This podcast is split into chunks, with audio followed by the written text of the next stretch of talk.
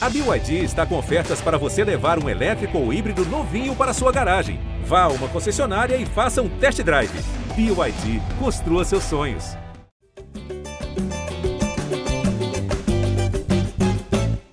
Alô, você ligado no GE.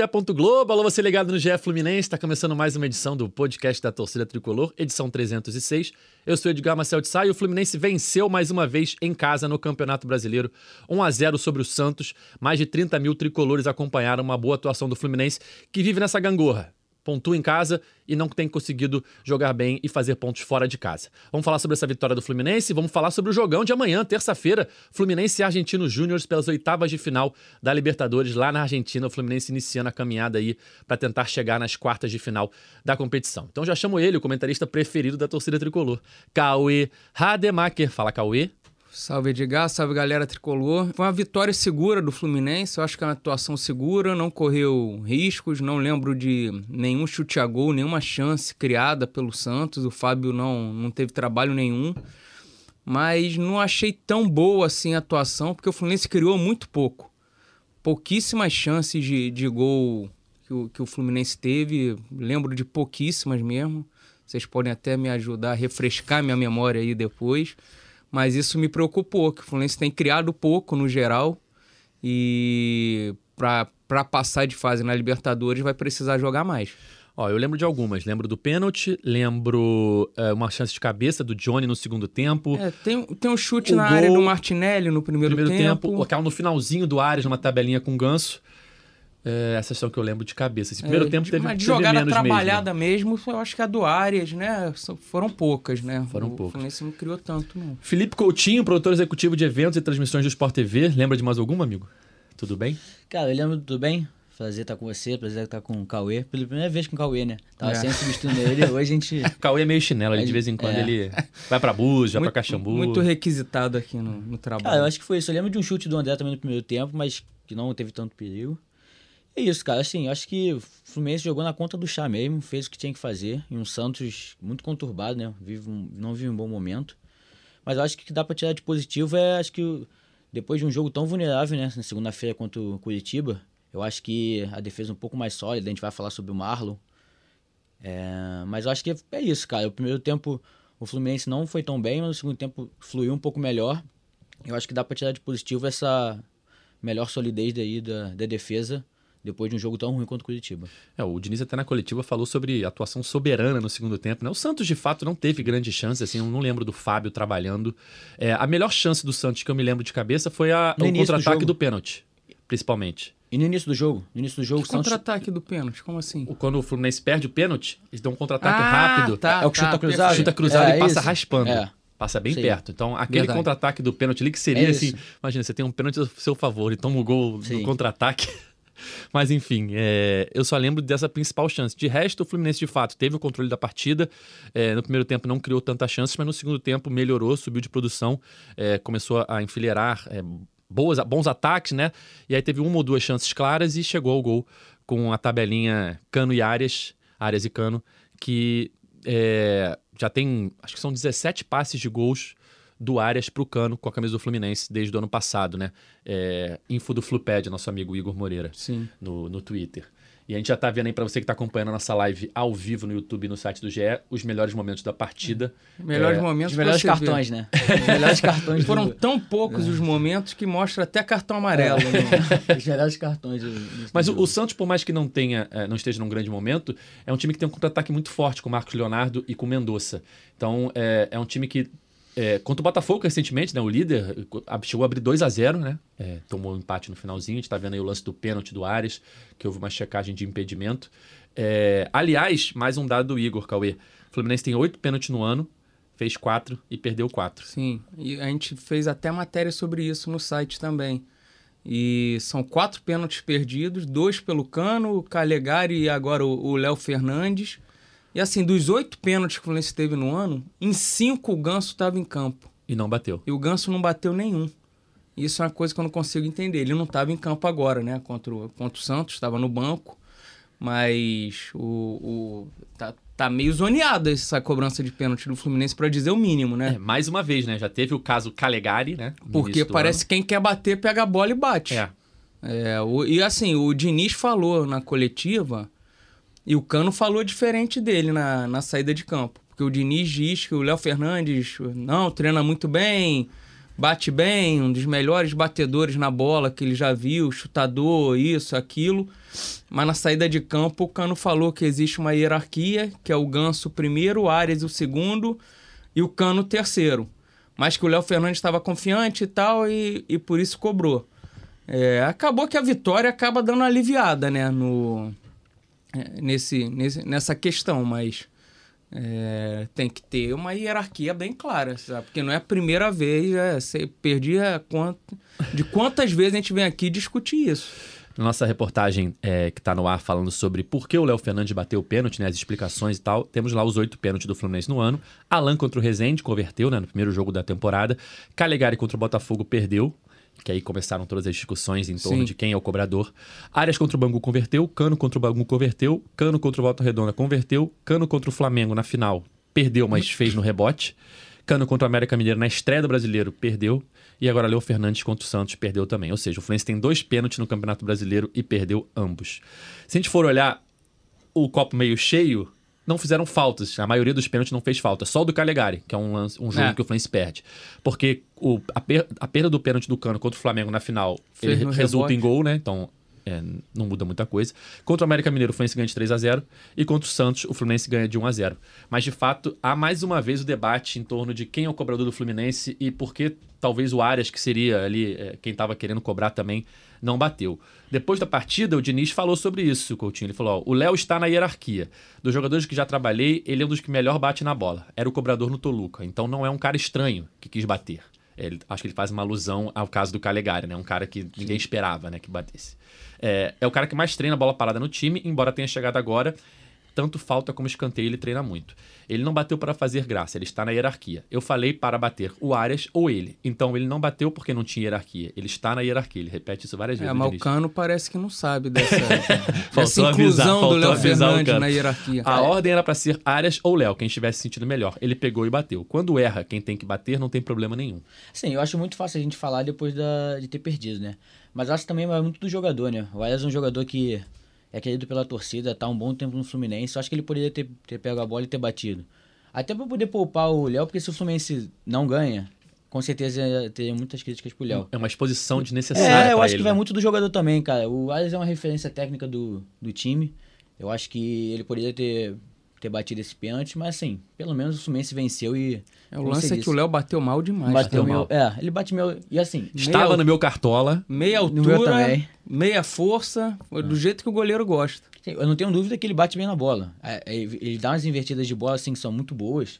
Cobrança de falta, pelo que a gente lê e ouve, ele, ele tem cobrado muito bem nos treinamentos.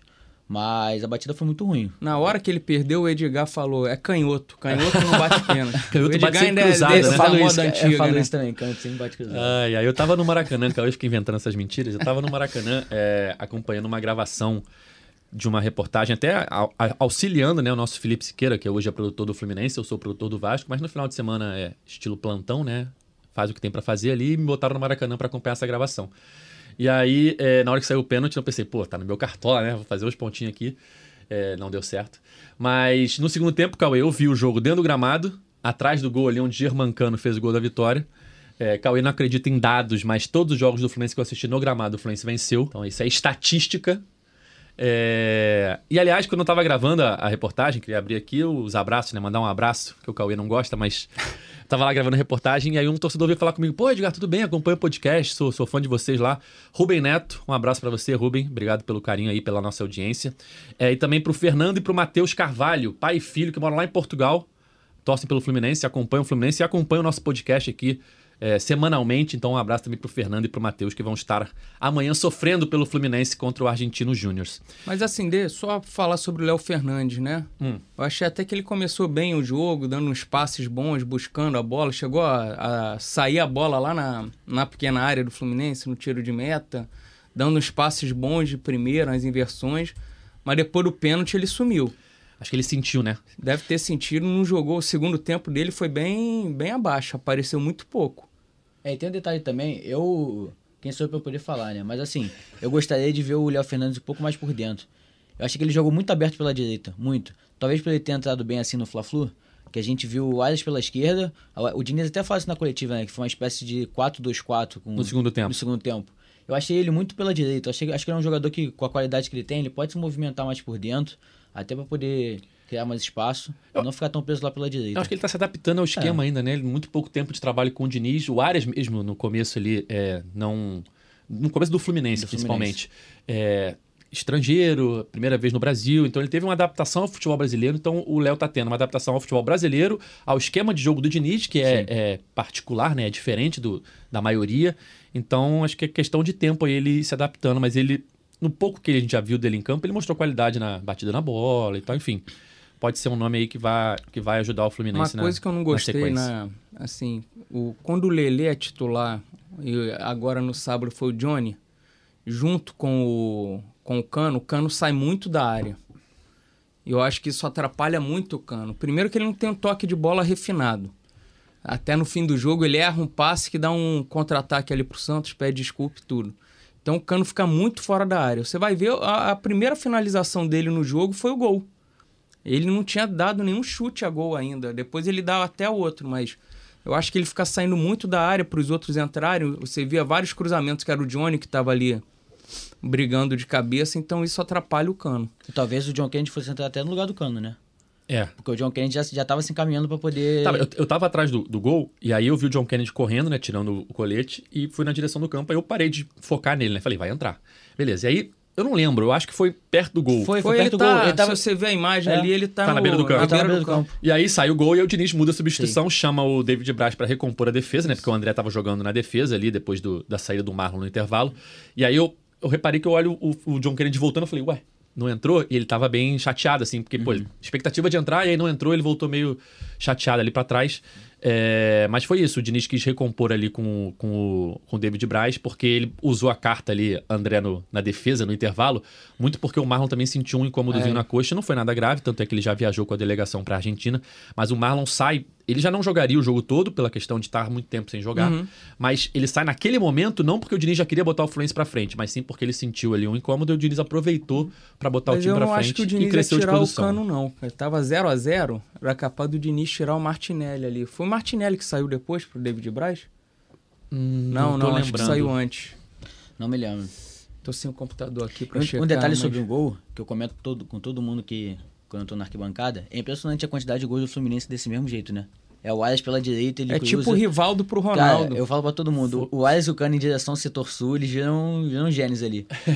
cara, o Arias faz sempre essa jogada, cara, ele vai no fundo, bate... Esse, esse gol... Faz o arco, Faz né? o arco, cara, esse... e sempre na medida pro Cano. Só pra... De cabeça, assim, a gente lembra muito gol. Pra confirmar a informação, foi o David Braz jogado do Martinelli mesmo. Foi, então, então talvez eu, o John eu, Kennedy... Eu acho que o... ele não ia tirar o Cano, não. Tava 0 a 0 O Kennedy provavelmente entraria no lugar do Martinelli e manteria o André na zaga. É, pode ser. É, esse gol me lembrou muito o gol contra o Fortaleza, o gol de empate 2 a 2 Copa do Brasil ano passado. É um cruzamento do Ares também da direita, Sei. que o Cano finaliza de primeira. Me lembra um pouco também o gol contra o Cruzeiro. Que ele vai lá de fundo, só que em vez de ele cruzar essa bola, ele dá uma cavada no segundo pau. E, o, e o, Cano, Cano faz de cabeça. Faz de cabeça também. É, pegar, é um cruzamento a, diferente. É, é, mas assim, é sempre a mesma jogada. Ele vai no fundo e. Se pegar a Copa de 98, tem os dois gols assim do Rivaldo pro Ronaldo, ó. Ele tem muita facilidade nesse um contra um na lateral para conseguir é, o espaço necessário para cruzar. Olha lá. Sim. A bola cola no pé dele, é, é bizarro. O e, domínio do Ares é o... muito sinistro. Não, e se você for reparar o gol em detalhe, são, é tipo assim, 4 contra 2. Tá chegando o Ares pela direita, tem um marcador nele e tem mais dois no cano, mais três ali com o cano na, na área. É, é perfeito o passe. Olha lá, agora, ó.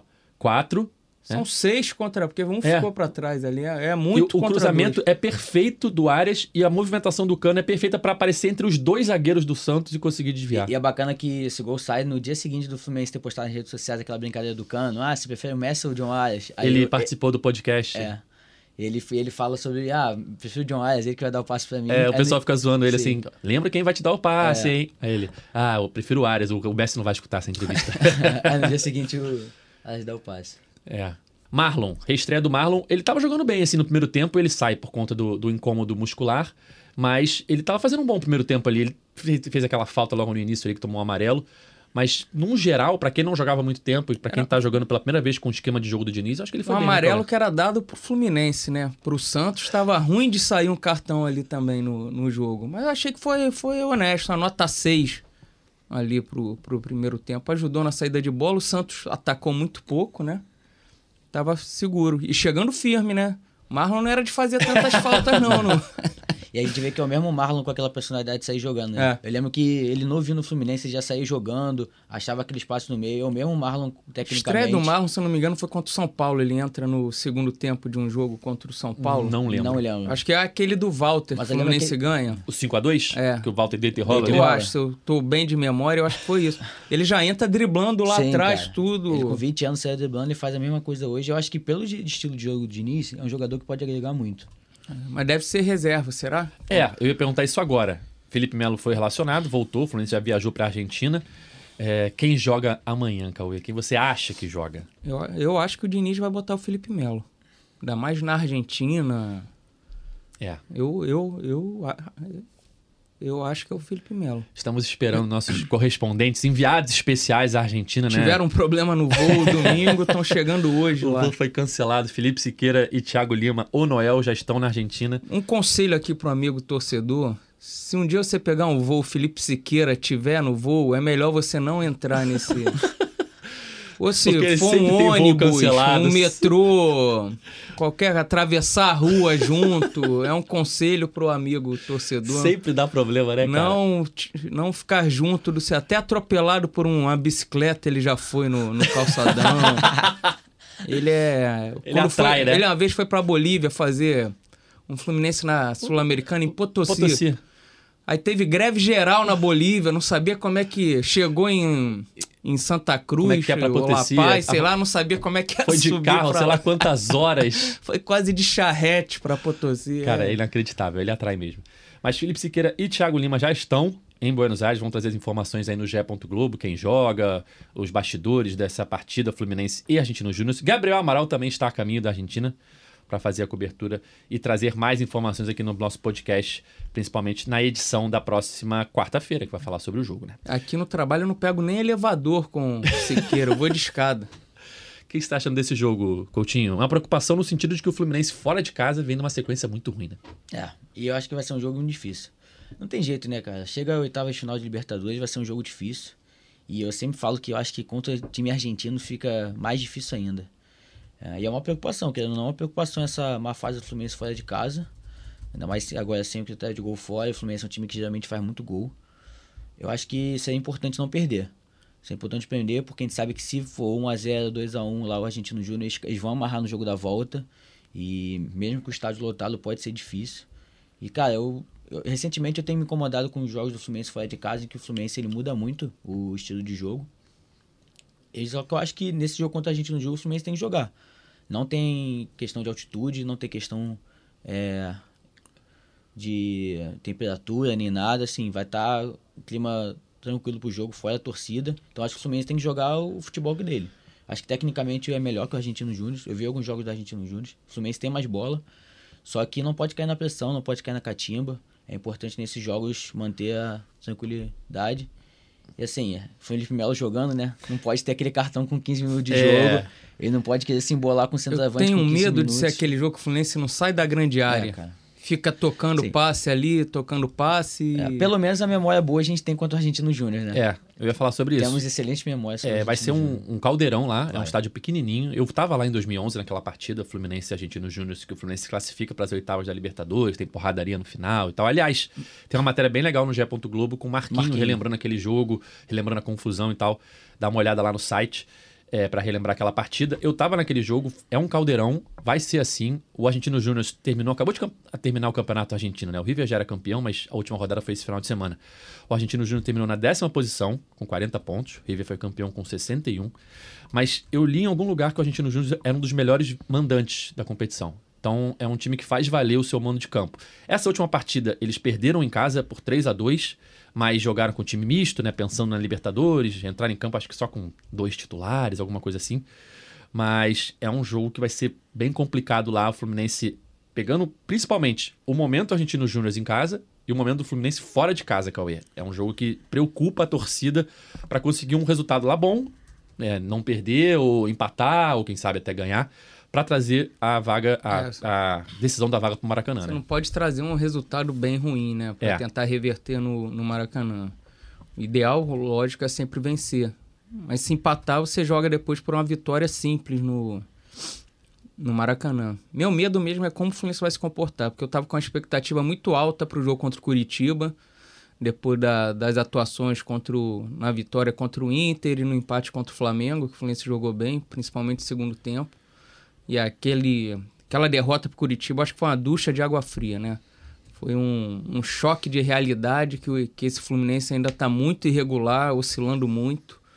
Então a gente vai, vai ter mais uma prova disso agora contra o Argentino Júnior. Se vai ser aquele jogo, vai ficar na grande área, tomando sufoco, sem conseguir sair, chutando bola para lateral, ou se vai se impor e vai jogar como jogou a primeira fase ali da Libertadores, contra o Sport em Cristal fora de casa ou no jogo no Rio de Janeiro. É, até pouco tempo, né? Esse ano mesmo contra o Sport Cristal, contra o Cruzeiro lá, o Fluminense jogou bem. É, a gente lembra de partidas recentes, né, esse ano, de que o Fluminense teve se, conseguiu se impor fora de casa, né? A fase atual são oito jogos sem vencer. Mas esse ano a gente lembra, ano passado principalmente, reta final do ano Sim. passado, o Fluminense venceu vários jogos fora que de casa no Brasileirão. Ah, fora de fora casa. De casa. Tá. São oito jogos sem vencer fora de casa. O Fluminense tem sete derrotas Quase e um três meses sem... É, desde o, desde o jogo contra o Cruzeiro, da lesão do Alexander. Ah. Foi 20 de maio? Foi por aí. É, ou seja, dois meses já que o Fluminense não vence fora de casa. E aí tem esse jogo contra um adversário que é, tá jogando bem em casa, um adversário que eliminou o Corinthians, né? Tava no grupo do Corinthians uhum. na, na, Libertadores. É, enfim, é um jogo perigoso que o Fluminense tem que é, voltar a jogar bem fora de casa ou tem que pelo menos se fechar, se defender bem para trazer um resultado bom para o Rio de Janeiro, porque aí sim, terça-feira que vem, com 60 mil pessoas no Maracanã, Aí o Fluminense tem a, a, seu favor o retrospecto positivo de casa, né? Porque no Maracanã, nesse ano, no Brasileirão, o Fluminense está com seis vitórias e três empates. É, mandante. Eu né? acho que os primeiros 15 minutos é aquele padrão que vai ditar muito o que for o jogo, que vai ser o jogo. Se der 15 minutos o Fluminense não conseguir tocar na bola, não conseguir sair jogando, vai ser aquela ataque contra a defesa que a gente está acostumado a ver contra os times argentinos lá. E só um detalhe, o argentino não tem um Kevin McAllister, que é um zagueiro titular, um zagueiro bom. Foi vendido. Foi né? vendido, jogou a fase de grupos inteira e não está mais no, no Argentino Júnior. É um dos destaques, um dos do, destaques time. do time. É, recentemente até algum outro jogador estava recebendo proposta. Algum clube brasileiro fez proposta para um atacante, eu acho, e eles falaram que não, não iam vender porque estão focados na Libertadores e tal. Então, ou seja, é, tende a ser um jogo bem complicado para o Fluminense, mas saberemos amanhã como o Fluminense vai se portar, Cauê, porque se mantiver esse estilo de jogo que vem tendo recentemente, vai se complicar e talvez vale o Diniz mudar alguma coisa. É, não tá dando certo, deu certo já várias vezes, mas não tá dando certo recentemente. Sei lá, mudar alguma coisa, se fechar mais, é, enfim, porque não, não adianta ficar o tempo todo é, sendo atacado e ficar exposto, né? Uma coisa é você se fechar bem e se defender bem. Outra coisa é você nem atacar e ainda assim. O Fluminense toda se defende hora... bem quando fica com um a menos, né? É. Contra o Bahia, né? Flamengo. Flamengo. O Flamengo melhorou muito no é, segundo no zero, tempo. O 0x0 na, na Copa é, do Brasil. E depois teve, acho que foi Bahia também, né? Bahia, Bahia. que foi expulso o é, Nino. O Nino. E aí o Diniz até deu uma né? aula de como se defender e tal, mas é, quando tá com 11... 11 é... essa aula não entra em campo. Com 11 fica complicado. Mas assim, né? sobre a escalação, acho que não tem muita dúvida não, né? Acredito que ele vai com Felipe Melo, Marcelo... Ah, para mim é, o, é Keno, Ares e mas no meio, é, na cabeça dele, André, então. Acho que André ou Martinelli, é, quer dizer, é Martinelli ou Lima, né? Eu acho que fica... Acho que ele vai de Lima. A dúvida. Eu acho que ele vai de Lima, mas eu iria de Martinelli. Não sei. Eu acho que eu, ia de, eu acho que eu iria de Lima. Eu prefiro... Eu não gosto do Lima com o André, não. É, outro jogo aí que o Fluminense jogou, acho que Curitiba, não foi? André com Lima. Foi. O Fluminense raramente joga bem nessa formação. Jogou bem o segundo tempo do Fla-Flu dessa forma, mas raramente joga joga bem assim. Eu acho que ele vai de Lima também. Pela estatística recente de escalações e tal, o Lima tem jogado mais, né? Até o Lima ter ficado começado contra o... É, meio que... É, a gente não sabe se ele foi poupado, se foi uma, mas pode ser um indicativo também de que ele é, vai ser titular agora contra o Argentino Júnior. Mas acho que essa é a única dúvida, porque de resto... Eu acho que pode ser um jogo muito bom pro Lelê. Se o Fluminense ficar se defendendo, acho que a bola não, longa sim, a bola longa pode ser muito importante. Tem que ver que dia que vai estar o Lelê, né? É. Se vai estar num dia inspirado. Porque assim, o Lelê entrou muito bem contra o Bahia numa situação dessa, que o Fluminense estava com a menos. Sim. E eu acho que pode ser muito, muito importante a presença do Lelê. Ele entrou muito bem no Fla-Flu. Sim. É, a, a, gente vem vendo, né? Quando o Lelê não joga bem, tem muita gente que fala, já não deu certo, esquece, não compra e tal. Cara, eu acho que é muito cedo para qualquer avaliação nesse sentido. É, quando ele faz coisas boas, também não é, meu Deus do céu, ele Ele chama atenção em alguns momentos, mas quando ele vai mal, eu vejo a torcida assim muito. Ah, não- já não deu certo. Lele já é um fracasso tal. Não acho isso. Ele é um jogador de 25 anos, que até outro dia estava na- quase na várzea praticamente. É, Série C, Copa Rio. Itaboraí. Itaboraí e tal. Ele se destaca pela primeira vez a nível de Série A no, Cari- no Carioca desse ano, Volta Redonda. Então, para ele, tudo é muito novo. Ele tá vivendo um mundo completamente diferente. Então, ele tá passando por um processo de adaptação. E eu acho, num geral, se a gente for avaliar a passagem dele até agora, eu não acho um fracasso. Eu acho até coisas mais positivas do que negativas. Tem seus erros, tem suas Que é nota ruins. 5 até o Nota momento. 5, nota 6. Perfeito. Ele não tá lá em cima e não tá lá embaixo também. Então acho que é muito cedo para qualquer avaliação. E acho que ainda assim, hoje, se tivesse que falar assim, Edgar, hoje, você compra? Compro. Porque ele é jovem, um- é um preço barato, perto do que qualquer outro jogador aí custa. Ele é um jogador que tem potencial para evoluir. Ele tá começando agora a carreira dele em alto nível, de Série A, de jogar competição brasileirão, jogar Libertadores. Acho que ele tem muito a evoluir ainda. E ele dá ao Fluminense, hoje principalmente, uma característica que o elenco não tem. Que é um jogador de ataque, de bola alta, de bola longa. O Johnny agora talvez possa também dar um pouco, mas até outro dia não tinha. Então eu acho que o Lelê agrega. E você falou, pode ser um nome importante amanhã no segundo tempo. Eu acho que ele não vai ser titular, então que ele vai entrar no segundo tempo ali para mudar ali a característica. O Fluminense não estiver conseguindo sair jogando, você joga a bola no Lele, ele vai segurar a bola no ataque, pelo menos dominar a bola e tentar dar o passe para alguém, porque com Cano e Arias no ataque, Cano, Keno e Arias, que é o time titular do Fluminense, o Fluminense não tem altura no ataque. Então dificilmente o Fluminense dá um chutão para frente, porque sabe que dificilmente Keno, Cano ou Arias vão ganhar essa bola de um zagueiro, entendeu? Sim. E o Cauê, quando a gente tava é, simulando a escalação, ele falou do Marcelo. A gente tem que também falar, ainda voltando sobre o jogo do Santos, como foi bem o Diogo Barbosa, né? É, jogou bem. Eu acho que é um jogo que, se- de repente, se o Marcelo estiver sendo muito, muito pressionado ali pela, pelo ataque do Argentino Júnior, o Diogo Barbosa entrou muito bem contra o, jogou muito bem contra o Curitiba. Ele talvez seja um jogador pronto ali para poder Mas já tem um substituir. cara de confiança, assim, pra quando sai o Marcelo poder entrar. Não é mais o Guga improvisado. É, eu ia falar isso. porra, Ele- o ele é uma- Fulaninho, que nunca jogou na esquerda, vai o, pra Diogo, esquerda. o Diogo Barbosa ele tem dois jogos pelo Fluminense, mas ele é uma peça importante no elenco, porque ele é o substituto imediato do Marcelo, que é um jogador que é titular absoluto, que é craque, que sempre que puder jogar e, se- e sempre que tiver um jogo muito importante, ele vai estar em campo. Sim. É, mas que não vai jogar todos os jogos. E quando ele não jogar, o Fluminense tinha um problema de quem entra. Entra o Guga, improvisou o Alexander, o Jorge se machucou. Enfim, então sempre tinha essa lacuna no elenco. E agora não tem mais. Agora você tem ali, ó. Quem vai. Marcelo não joga? Diogo Barbosa. Que pelo menos é um jogador da posição. Até o Pirani jogou ali, Em né? comparação com os outros que jogavam improvisados, ele é um jogador da posição. Não precisa ser um extra classe. Ele é um jogador da posição. Faltou só testar o Alexandre Jesus ali pela esquerda. Até o? Iago jogou, né? ele jogou- Quando- jogou. Quando o Iago jogava no Fluminense, ele jogou. Jogou. O Alexandre jogou só na direita, né? Só na não, direita. Eu acho que Felipe contra o zagueiro contra da o Goiás base. ele não termina na esquerda, não? Contra o Goiás ele termina Goiás na na esquerda. É verdade. ele joga Por isso que eu falei. eu- eu- Que O faz. Felipe, zagueiro da base, tem entrado na lateral esquerda sim. Mais do que na zaga, mais né? do que na zaga. É, quando não tinha o Diogo Barbosa. É. Então agora, por mais que ele seja um jogador é, novo no elenco, ele é uma peça importante no elenco, porque a gente sabe que o Marcelo não vai estar em campo É, o jogo jogos. médio vai ser de muita intensidade. Eu não duvidaria lá pros 20, 25 do segundo tempo o Diogo Barbosa entrar. E esses estádios acanhados, parece que o campo é menor também, não parece? Parece. Dá, dá a Como é impressão, que né? um campo daquele é do tamanho do Maracanã? isso, isso não entra na minha cabeça, não. Você olha na televisão, assim, Entrar parece com pequeno, a né? trema lá pra, pra medir. Pra ver se tem o mesmo. Você olha. É, a Laranjeiras eu acho que hoje não mais, né? Não deve ter o Não, tamanho. não- não é possível Não que mantive- isso- não. Depois que padronizaram o tamanho, né? A tamanho Laranjeiras do deve ter, Maracanã deve ter é parado ali no tempo. Mas você olha assim, São Januário, por exemplo, que é um estádio bem menor que o Maracanã.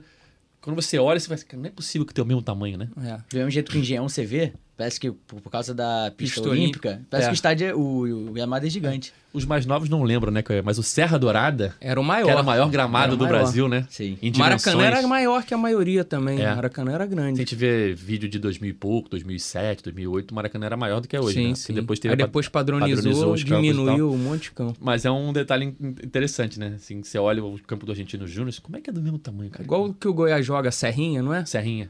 Você olha... É, porque, é porque ao redor é Sim, menor, né? Então menor. você É em cima, né? é, passa aquela impressão de que é, que é pior. Felipe Biancardi, seu fã aqui, Cauê, é, tá falando pra caramba aqui no chat. É, ser da posição não quer dizer nada. Cris Silva era da posição, Orinho era da posição. Edgar, você foi mal nessa. Gente, Boa, Felipe. o que, que é melhor? É, Botar o Guga improvisado ou botar o, o Cris Silva? O Ourinho. Sabia que um dia eu falar pro Felipe Eu aí ainda acho que o cara da todos, posição é melhor. Minha filha entrou em campo com o time do Fluminense. Ah, eu lembro dessa e ela história. entrou junto com o Ourinho. Entrou de mão dada com o Ourinho. O pior é que, se não me engano, ele estreia contra o Grêmio, o Fluminense ganha 2x1 no Maracanã. Aí O todo mundo- Ourinho? É, se não me engano, ele estreia contra o Grêmio no Maracanã. Aí todo mundo, nossa, achamos um bom lateral. Aí depois foi. Aí foi só história. Foi ladeira abaixo? Foi lá dentro abaixo. Não lembro da Eu acho que história ele estreia contra o Grêmio, cara. Tenho Não quase lembro. certeza. Mas enfim, o Diogo Barbosa é uma peça importante ali, porque a gente sabe que o Marcelo não vai estar em campo todos os jogos, que a preparação do Marcelo é para ter ele em campo nos jogos principais. Então, quando tiver os jogos ali normais do Brasileirão, vai ser poupado um ou outro, vai estar. Agora, por exemplo, ele foi poupado dois jogos, Curitiba e Santos, pensando único e exclusivamente no Argentino Júnior. Porque se você bota ele contra o Santos e acontece alguma coisa, ele sente alguma coisa, ele se machuca, que pode acontecer com qualquer jogador. É, e aí você perde ele pro jogo mais importante da semana, mais importante da, da próxima semana, né? Que agora toda semana vai ter um jogo mais importante se for passando na Libertadores. O do momento é esse. E aí você perde o Marcelo para um jogo contra o Santos no Brasileirão. Em casa até, que também não. O Fluminense tem um retrospecto bom em casa. É, se fizesse Eu seu achei que futebol ele ali, fosse venceria. jogar contra o Curitiba, né? E ia ser poupado contra o Santos, também achei. Mas a partir do momento que ele foi poupado contra o Curitiba, eu não vi ele jogando contra o Eu Santos. também não imaginava essa lógica, não. Perde ele, faltando dois jogos. Ele ia entrar, né, no segundo tempo. Mas aí o Fluminense fez o gol também. Ele já ficou no banco ali conversando com o Diniz. Pelo menos foi o que a... Pareceu, né? apareceu na transmissão. É, Você vai ser o Fluminense Argentino Júnior, Palmeiras, Argentino Júnior e Grêmio, né? Então é uma sequência pesada. Sim, sim. É, eu tava atrás do gol no segundo tempo, e aí o Marcelo só apareceu ali pra aquecer já aos 40 e pouco. Ah, é? E Ah, nem então aqueceu. a transmissão é porque eu tava trabalhando aqui, aí mostrou ele falando com o Diniz no banco, antes do, Talvez ele estivesse falando com o tudo. Diniz do banco, aí sai o gol, aí eles meio que desistem, Ah, tá. mas ele não chegou a aquecer. É, e aí, quando ele chega lá no final do jogo, assim, 40 e pouco e tal, que só podem ficar seis, né, aquecendo. Uhum. Então já tinha os seis ali aquecendo, e aí toda vez que entrava alguém, ou outra pessoa ia aquecer, mas o Marcelo só apareceu ali no finalzinho, 40 e pouco, não chegou a aquecer, só ficou olhando o jogo. Pelo menos ali atrás ele não aqueceu.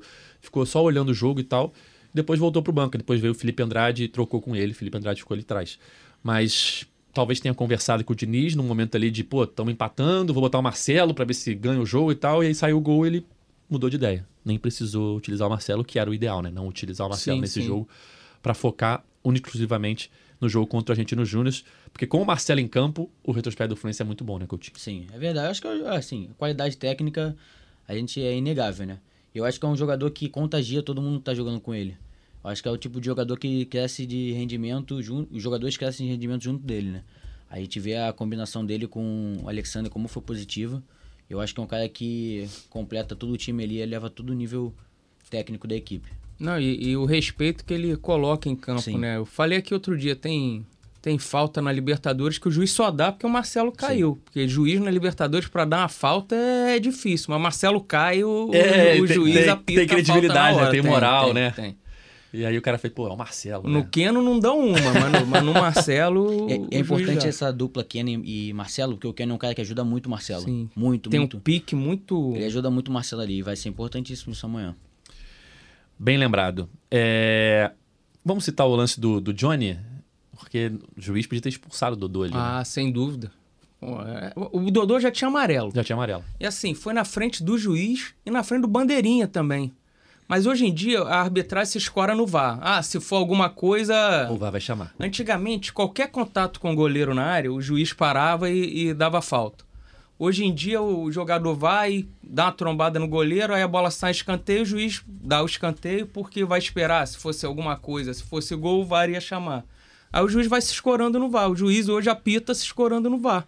E era uma entrada para mim, a gente vê o VAR chamando por, por tanta coisa aí, era uma entrada para VAR. Confesso que eu tava atrás do gol já nessa hora e eu não tinha visão, né, pra ver exatamente o que tinha acontecido. Eu só vi o Johnny rolando no campo. E aí eu fiquei pensando assim, cara, se o juiz não vai chamar, então talvez ele tenha torcido o pé sozinho, né? Porque se ele houve um pisão ali, do jeito que ele tá é, sentindo dor, o VAR vai chamar. Quando o VAR não chamou, a minha percepção atrás do gol era de que ele deve ter torcido sozinho, né? Teve esse lance aí no Flamengo Atlético Mineiro, tiveram os dois lances também, que, que os jogadores, um pro Flamengo, um pro Galo, ficaram reclamando de VAR, VAR não chamou. Eu vi até ontem no Sport TV, não sei se foi o Marcelo Raed falando. Não, tava dando a impressão de que agora é para ter menos interferência. Mas aí chega no jogo do Botafogo, o juiz chama pro, Acho que foi gol do Curitiba. Foi, que o... o Tietchan sofreu uma Aí falta. você fica sem entender quando que vai chamar ou não. Não tem mais critério. Ah, foi na cara do juiz? Ah, o juiz não quis dar, beleza. Então o VAR não vai chamar. Mas aí cada Sim. jogo é de um jeito. E o que me incomoda é que pra mim não- é- essa discussão do VAR pra mim nem entra. Não precisa nem de VAR pra mim. É o segundo cartão amarelo expulso. Sim. Não precisa nem o juiz não deu nem falta, o juiz deu lateral. Exatamente. Assim, não precisa nem, precisar nem de VAR. É o segundo nem cartão ele, nem o Bandeirinha. expulsar. Eu Bandeirinha com VAR, então, ficou uma coisa completamente inútil. A análise que eu faço desse lance depois da não expulsão, da não é, é, participação do VAR, é que o VAR não entendeu que era para vermelho direto. Sim. O VAR deve ter achado que houve ali um pisão, mas foi um, um lance meio que sem querer, e aí não era para vermelho direto, então caberia ao árbitro em campo ter visto e ter dado o segundo amarelo, porque o VAR não pode intervir em segundo amarelo. Então o, o árbitro não viu. Foi isso. É, Por e isso eu- que passou batido. E Não precisa nem voltar muito, né? É um lance tão pesado como o do Nino contra o Bahia. Sim. E que assim, o VAR foi chamado e expulsou. Acho, O- que- acho que é um lance fácil, cara. o é um lance lance do fácil. Samuel Xavier na final do Carioca. É um lance fácil. O lance do Rodinei na, na- naquele jogo que decidiu o brasileiro de 2020, Flamengo e Inter. São lances parecidos de pisão no tornozelo e que um o VAR chama e é expulso direto, o outro o juiz nem vê, o VAR não chama, enfim. É, mas eu, vendo aquele lance ali, vendo a reação do Johnny, eu não imaginava que ele fosse viajar. Porque ele não, ele não consegue pisar. Ele sai de campo sem pisar. E é- sobre esse lance do E ele John- viajou. Sim, ele viajou. E sobre esse lance do Johnny, me fez lembrar agora sobre o- a coletiva do Diniz, quando ele fala sobre o tempo de acréscimo também. Porque esse lance do Johnny aí, o Johnny fica, fica um bom tempo no chão. E o Diniz fala que no primeiro tempo, que é verdade, o time do Santos fez muito mais cedo do que, o, do que no segundo tempo. que No segundo tempo chegou a estar perdendo por um, E aí um momento. é. E no primeiro tempo ele dá, ele dá. Que teve mais cedo, ele dá menos tempo do que no segundo tempo, que é padrão da arbitragem, né? E o, o Diniz fala sobre isso. Teve a revisão do te- pênalti. Teve a revisão do pênalti. O Diniz fala sobre isso, que quando o Fluminense tava, tava- passou a ganhar, né? O juiz, o Santos não fez mais cedo, mas o juiz deu muito mais do que no primeiro tempo. Deu que o, sete. deu sete minutos que no primeiro tempo Tá sendo cedo o tempo engraçada no segundo tempo. No finzinho já do Diniz xingando o Gandula. Não sei se vocês chegaram a ver Não, eu tava, eu tava no estádio, eu não, O Gan- não vi. não, eu não vi na hora, eu vi depois na internet. O Gandula repõe a bola rápido demais, é isso? Rápido- é, então, eu não sei se ele xingou, porque o, o- o- já tava 1x0, era 47 já. Ou o Gandula repôs muito rápido, ou porque o Gandula deu errado pro Samuel Xavier, que tava vindo, o Gandula jogou, a bola foi pro meio do campo. Aí só dá pra ver o Diniz virando. Eles olham assim pra mim. E, e xinga o, o Gandula, não vou falar aqui o, o palavrão, mas, mas é muito engraçada a cena. Cara, lá, lá na hora eu não reparei, mas eu vi nas redes sociais as pessoas postando o A gente vídeo. e colocou tal. esse vídeo no, Do- é, no, no, O Diniz, no é, o Diniz é uma peça, né? Quando você vai no jogo, você- eu gosto de ficar olhando coisas que talvez a transmissão não mostre, pelo, enfim, porque mostra muito o jogo. Cara, o Diniz é uma peça no. É engraçado. no- engraçado pra caramba. Ele tem reação pra tudo. É, ele faz muitas caras e bocas, né? Na, na beira do campo. É, A gente lembra aqueles lances, lembra aquele lance com, com o Luciano no São Paulo? Que ele fica fazendo umas carinhas assim Até- pro Luciano, ele, o Luciano joga água nele. Fluminense Fortaleza, ele, ele fica mordendo a mão. É, é completamente maluco Sim. ele na beira do campo. Ele fica ali, né, no mundo dele ali, esbravejando, reclamando, xingando Gandula, brigando com o quarto árbitro, sempre brigando com o quarto árbitro. Mas realmente, o, o, o, o Diniz na beira do campo é um show à parte, né? Ele faz a. é, chama a atenção. É, depois do jogo também, o Diogo Barbosa elogiou bastante o Marcelo, né? Falou sobre a. a- a- É o Messi da lateral o, esquerda. O mestre da posição, né? Falou que já tinha sido. é, quase veio pro Fluminense no começo do ano. É, mas que. Ah, como é que é ser reserva do Marcelo, né? Você sabe que vai disputar a posição com o Marcelo. Ele falou, cara, tô aprendendo com ele, é o mestre da posição. Ele e sabe eu- que vai jogar metade do É jogo. né? isso, é isso. É isso. Quando você tá ali, o seu empresário chega assim, pô, tem uma proposta aí do Fluminense. Aí você pensa, pô, sou lateral esquerdo e tem o Marcelo lá. Se fosse na época do Real Madrid, talvez ele não jogasse quase nunca. Sim. Mas hoje, que o Marcelo tem uma idade mais avançada e que não joga todos os jogos, vai jogar os jogos é, principais e tal, ele sabe que ele vai ter muito jogo pra jogar. Sabe que o Marcelo vai ser poupado, sabe que o Marcelo vai ter algum probleminha aqui ou ali. Então é só ele estar à disposição que ele vai ter oportunidades. Como já teria tido, se não tivesse tido o problema que ele teve no joelho, né? Que foi rapidinho, voltou rápido. É, e como tá tendo agora, já jogou dois jogos em sequência. Nesse jogo agora, sempre que o Marcelo for substituído, a tendência é que ele entre e tal. Então, ou seja, é, vai estar sempre aí sendo E utilizado. pra acabar de vez com essa maldição da lateral esquerda, né? É. Ele falou isso também na, na, na, na- na zona mista, assim. Ele falou, cara, quando eu me machuquei, eu pensei, não é possível, cara, a posição aqui no Fluminense tá complicada Sim. mesmo. Mas ainda bem que foi rápido e tal, enfim, ele, ele respondendo na zona mista falando sobre esse assunto. É, acho que é isso, estamos chegando na reta final do nosso podcast. Eu tava tentando, esperando aqui um pouco, porque Gabriel Amaral acabou de chegar na Argentina, tava tentando entrar aqui, fazer os processos técnicos para participar rapidinho do nosso podcast e dar uma palavrinha lá direto da Argentina, mas eu acho que não vai dar tempo, porque não, não tá conseguindo entrar. Ele tá no aeroporto ainda, é mais difícil, né? Ih, Tá no aeroporto ainda, tá tentando entrar pelo você celular. pega na imigração tentando entrar. Mas é isso, galera. Vamos chegando ao fim de mais uma edição do podcast GE Fluminense. É, o nosso podcast está nas principais plataformas de áudio. É só você procurar por GE Fluminense ou então no seu navegador ge.globo barra... Eita, só arrumar a cadeira aqui. Barra GE Fluminense. Cauê, agradecer a sua participação mais uma vez. É rara a sua presença aqui, né? Mas queria agradecer a sua participação mais uma Valeu, vez. Edgar. É, torcer aí é o jogo. Não preciso repetir, né? Que esse jogo com o Argentino Júnior é o mais importante da, da história do Fluminense por tudo que envolve. É, adiantar uma classificação aí. Então, 2 a 1 vai ser muito bem-vindo.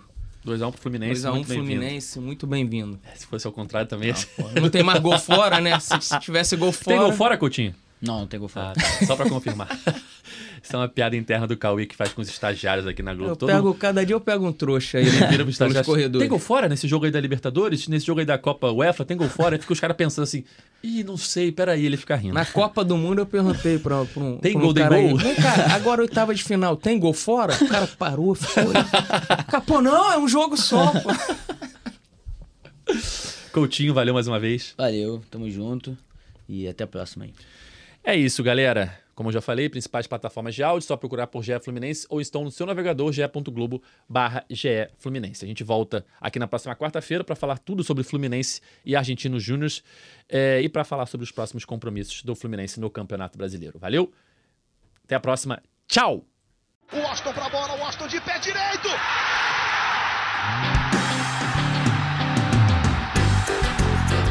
Sabe de quem?